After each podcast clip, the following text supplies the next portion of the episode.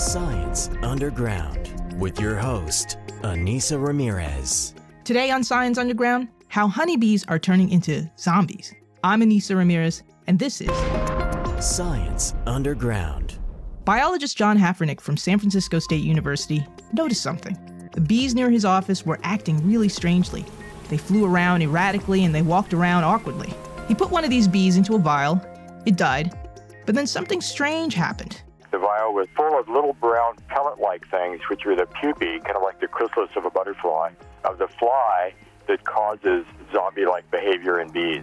Pupae is a scientific term for baby flies. They hatched from the inside of the bee, just like that movie Alien. So what happened? When phorid flies inject their eggs into honeybees, their eggs contain a parasite, which turns honeybees into zombie bees, or zombees. The parasite from the fly's eggs took over the bee's body. So, what's happening to the honeybees? We still don't know. Scientists are scrambling to find out if all honeybees are turning to zombie bees across the country.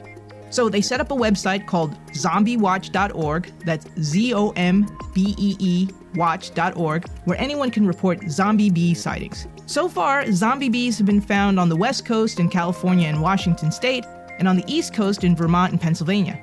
If you see one, say so. Honeybees are important to us because they pollinate many of the fruits and nuts and vegetables we enjoy.